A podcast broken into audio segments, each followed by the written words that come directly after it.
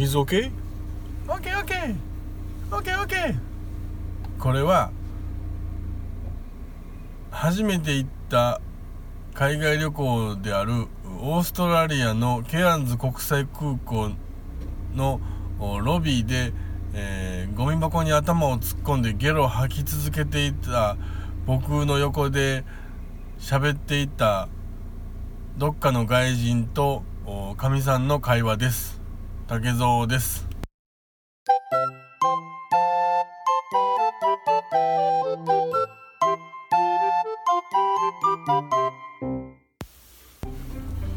はい今日も始まりました竹蔵の秘密の話その第21回でございます。どうぞよろしくお願いいたします。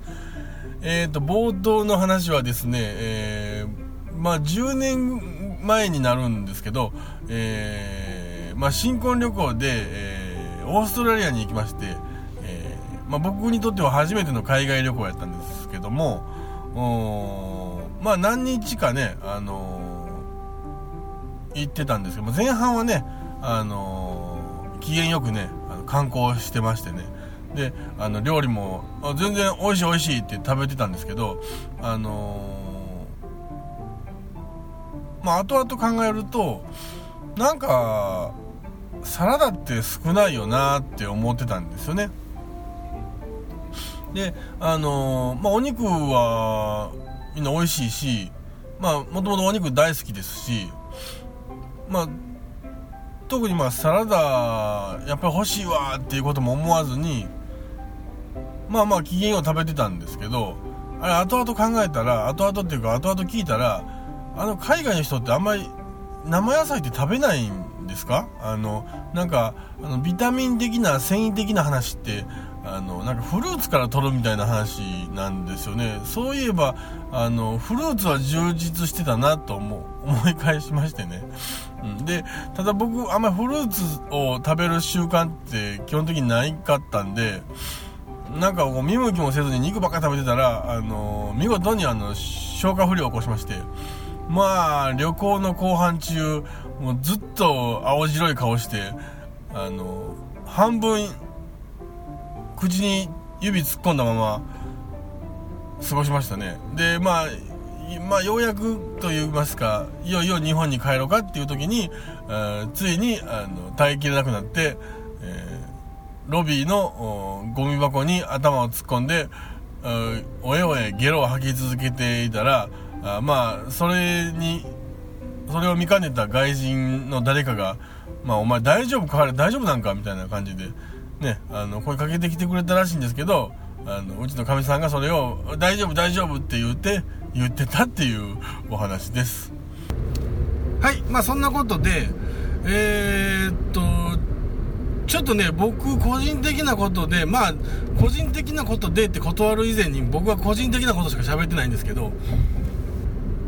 ふと思ったんですよ。9月やなと。10月まであと1ヶ月やなと。そして10月になるといよいよ俺40歳になるんだなっていうことに今ふと気がつきまして。40といえばねあの孔子曰くのあのあのくだりから言うとね不惑っていう年でしょ？もう迷迷ってはいけない年代にもう生き方を定めてもう迷ってはいけない年齢に差し掛かったということになってしまいますね。はい。こんだけブレにブレてる人間に迷うなって言われてもねもう人生迷子ですよこれは。まあただ僕もねやっぱり10代の頃は大人に対する憧れってありましたしね。あの理想の大人像というか社会人像っていうんですかね。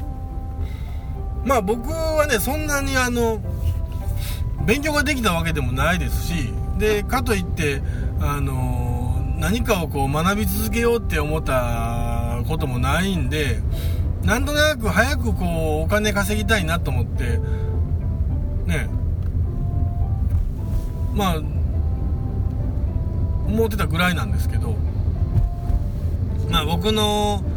憧れの社会人像といえばやっぱり以前もお話ししました通りあのホイチョイプロダクションの「私をスキーに連れてっての」三上博史ですね。なんかあのね大手メーカーに勤めながら、うん、週末はスキーに出かけるっていう。しかも会社ではそんなに目立たなくて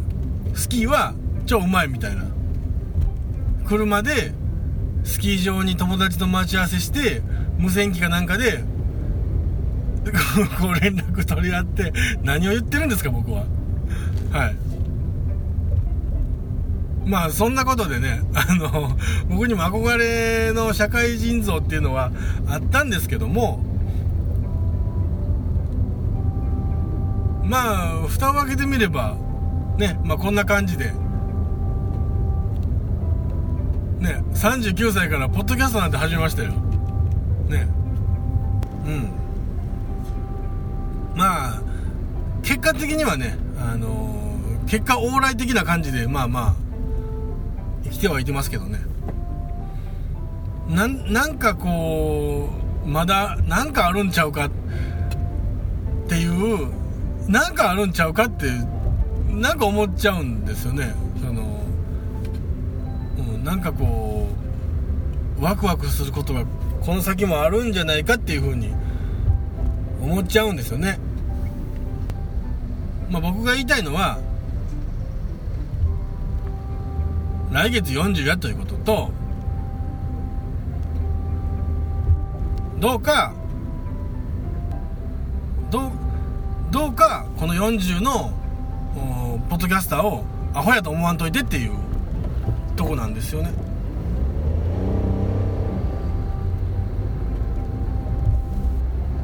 もう僕はねあのー、アホやと思われるのが一番嫌なんでね。バカにされるのはいいですけどね。バカにされるのはいいですけどアホや思われるのが一番嫌なんです。よはい。この辺のニュアンスはもうあの分かっていただけたらなと思います。はい。さあでもこんなにねこんだけまあ世の中がコロコロコロコロ動いて動いてねしてるところで40になったからといってまあもう迷う生き方すんなって言われる方がねまあ無理がありますよ。やっぱり。多分その時代ってもう50歳ぐらいが寿命やったんちゃいます？うん。さすがに50歳が寿命やったとして40で迷ってたらダメでしょとは思いますけどね。だからまあそれが50歳が例えば100歳やとしましょうよ。じゃあ80歳で俺まだ何かあるってどないして生きていこうかな明日からってどどんな感じでやっていこうかなっていう風に迷ってたらそれはそれですごいですけどね。なんか。ポジティブな生き方やなっていう気はしますけど、まあ、80歳で死んじゃしついてへんっていうのもまあ問題かなと思いながら、まあ、足元を確かめつつねあのワクワクなことを探していければなっていうふうに、えー、40目前に思います。竹蔵です。まああのー何ていうかね配信期間があのあんまり詰まってる方ではないとはいうもののなんかねどんな感じで喋ってええのかがはっきり未だにこう分かってなくてふらふらふらふらしてますね。うん。だからあのー、どうにか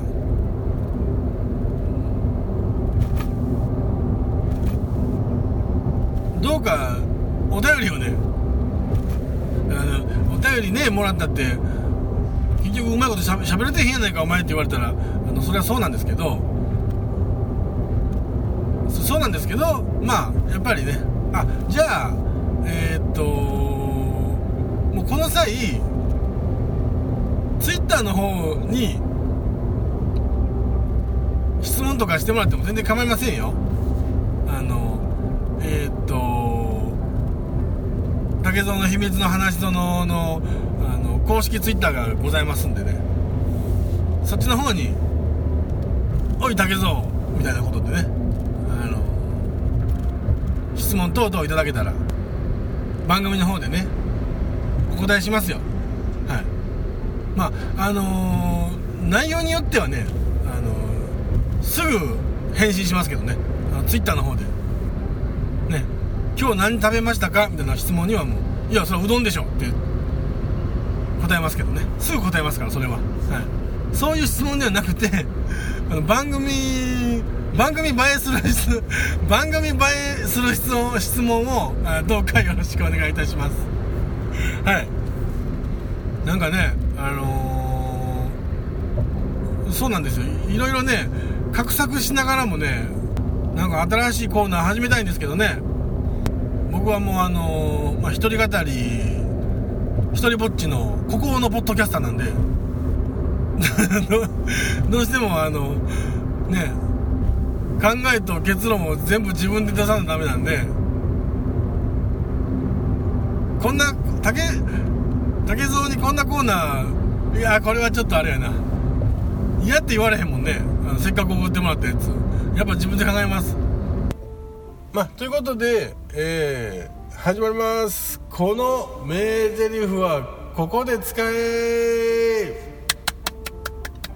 第21回は新しいコーナーを設けるつもりでしたけどもやっぱり新しいコーナーが思いつきませんでしたので今回もこのコーナーでやってまいります。どうぞよろしくお願いいたします、えー、今回の映画は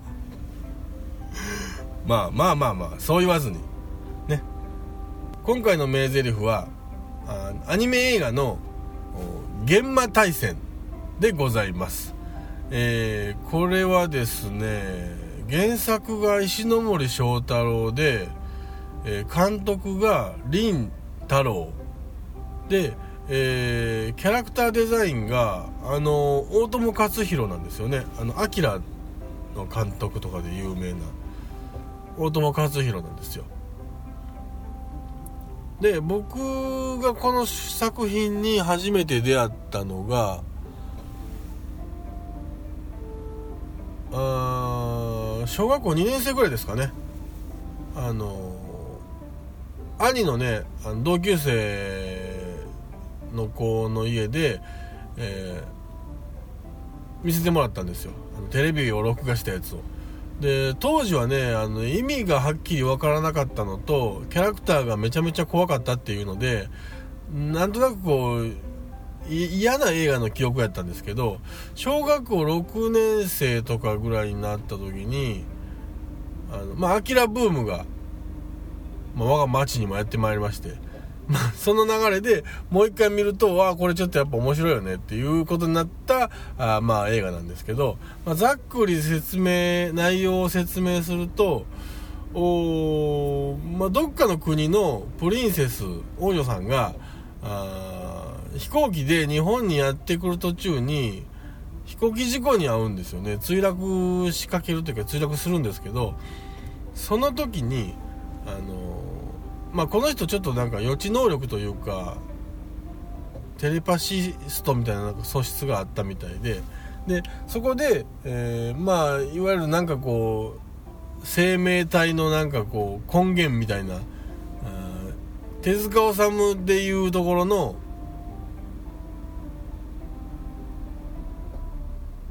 手塚治虫でいうところのなんか火の鳥みたいなそんな存在にこうなんていうか精神がこうリンクするというか。でそこでまあ世界が危ないよみたいなことを言われるんですよ。で、えー、まああなたはこれからあまあそのサイオニクス戦士として世界中のいろんな仲間を集めてその悪に悪に立ち向かいなさいよっていうまあ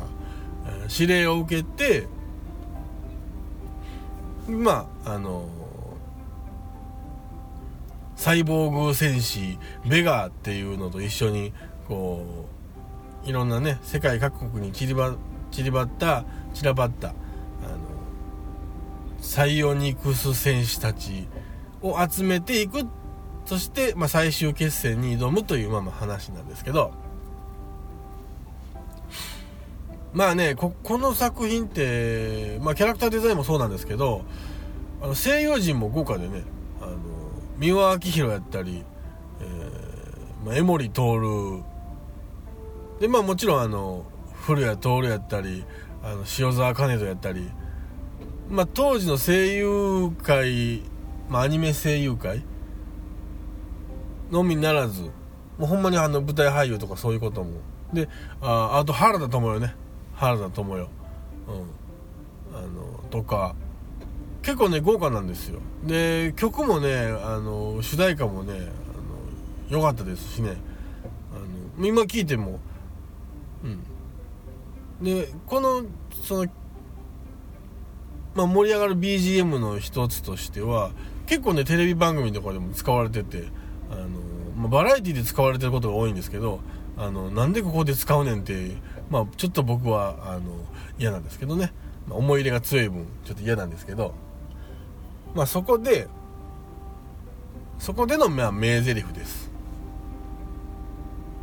ところで皆さんはうん遠慮の塊って知ってます？遠慮の塊。なんかあのー、例えば、まあ、中華料理屋さんみたいなとこ行ってああいうあの回るテーブルであの共通のおかずが出てで、まあ、みんなでね端をこう付き合いしてて最後の1個例えば唐揚げをみんなで食べてて最後の1個唐揚げが残ったと。であのー、それを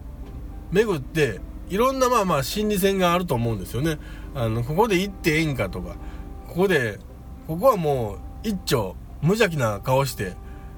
食べよとか食べるべきなのか、えー、まあ一番のここでいう年長者であったりとかそのお金を払うであろうおそらくこの人が払うであろうっていう人の顔を立てて「あ何々さんどうぞ」とか「最後言ってくださいよ」とかそういうので行くのかどうか。そこでまあなんかこう自分がデリカシーのある人間かどうかっていうのが測られるタイミングっていうのがあると思うんですけどでもでもやっぱりその唐揚げやっぱ最後私食べたいわと。俺食べたいわと。もう唐揚げ大好きやもんと。でもみんなに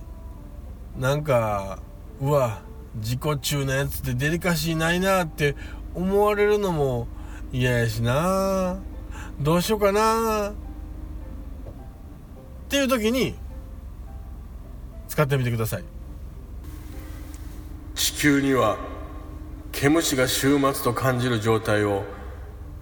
蝶は誕生と感じるという美しい言葉があるじゃないか。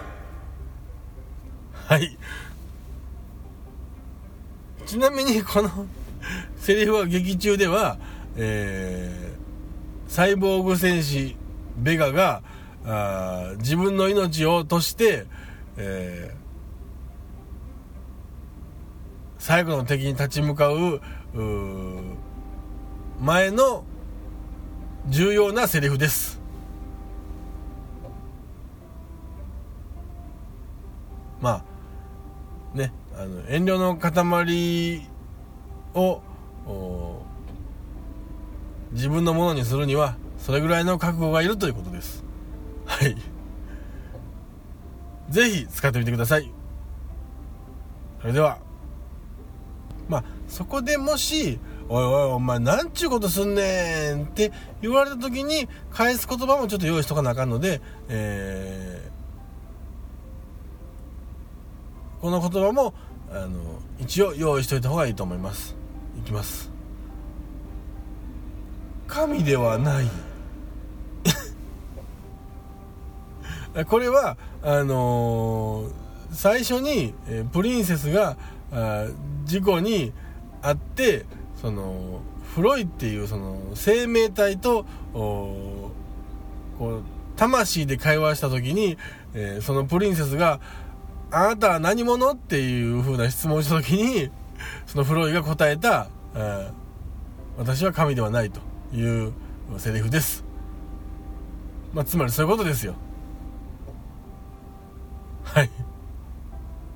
今回は2段構えで使ってみてください、えー、それではまた次回お会いしましょう。さよなら。